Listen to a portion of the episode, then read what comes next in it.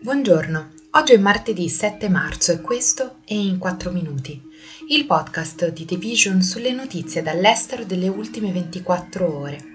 Parleremo del risultato delle elezioni in Estonia, della Tunisia che blocca i migranti dell'Africa subsahariana e di un incendio che divampa nel campo profughi Rohingya in Bangladesh.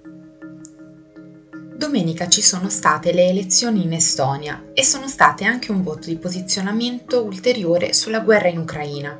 A vincere è stata la premier Kaya Kallas del partito di centrodestra Riforma, uno dei più strenui sostenitori dell'Ucraina, nonostante nel paese l'inflazione e altri problemi abbiano comunque pesato.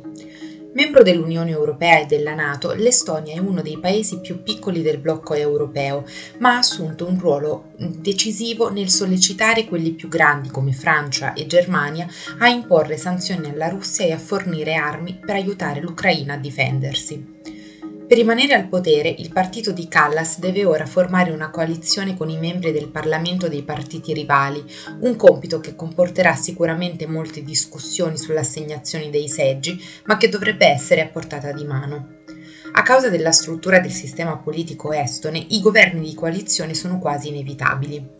Il partito di Callas ha comunque ottenuto quasi il 32% dei voti, circa il doppio del secondo classificato, l'ECRE, un partito populista di estrema destra che, sebbene talvolta critico nei confronti della Russia, vuole ridurre le spese dell'Estonia per l'Ucraina e destinare più fondi ad aiutare gli estoni a pagare le bollette dell'energia e a resistere a un tasso di inflazione di quasi il 20%, uno dei più alti in Europa.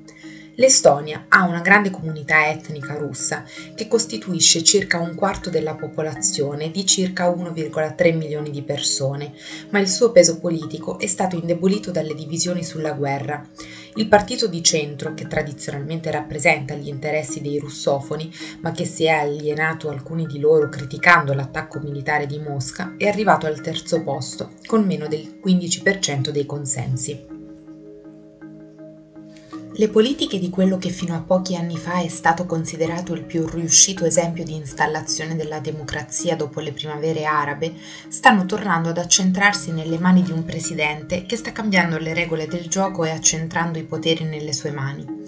Le autorità tunisine hanno arrestato centinaia di immigrati dell'Africa subsahariana dopo che il mese scorso il presidente Kais Sayed ha denunciato l'immigrazione proveniente dal sud del continente e ha detto che c'era un complotto criminale per cambiare la composizione demografica della Tunisia.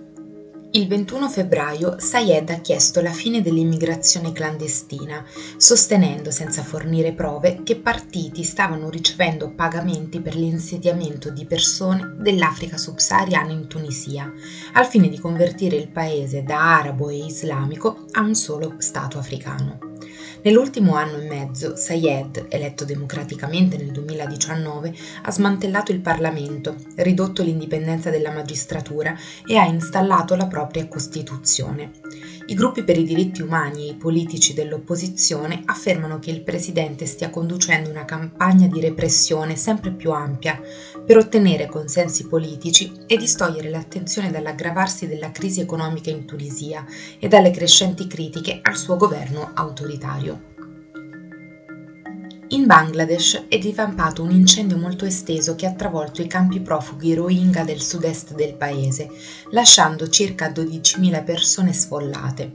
Il disastro arriva nel contesto del deterioramento delle condizioni del mega campo Kupalong, che ospita quasi un milione di Rohingya, la maggior parte dei quali è arrivata dopo essere fuggita da una campagna genocida dell'esercito del Myanmar nel 2017. L'incendio ha consumato diverse migliaia di rifugi in bambù e teloni, oltre a strutture come ospedali e scuole, finché non è stato spento dai vigili del fuoco Rohingya e del Bangladesh. Alcuni residenti hanno riportato lievi feriti, ma nel pomeriggio di lunedì non sono state segnalate vittime. Intanto le agenzie delle Nazioni Unite e i funzionari del governo del Bangladesh hanno iniziato a condurre una valutazione per determinare quanti rifugi devono essere costruiti. Per la prima volta dal 2017, la scorsa settimana il World Food Programme ha tagliato le razioni di cibo per i Rohingya, citando l'inadeguatezza dei fondi come causa alla sospensione. Gli aiuti umanitari per i Rohingya sono in calo dal 2021 e si prevede che quest'anno diminuiranno ulteriormente. Questo è tutto da The Vision, a domani.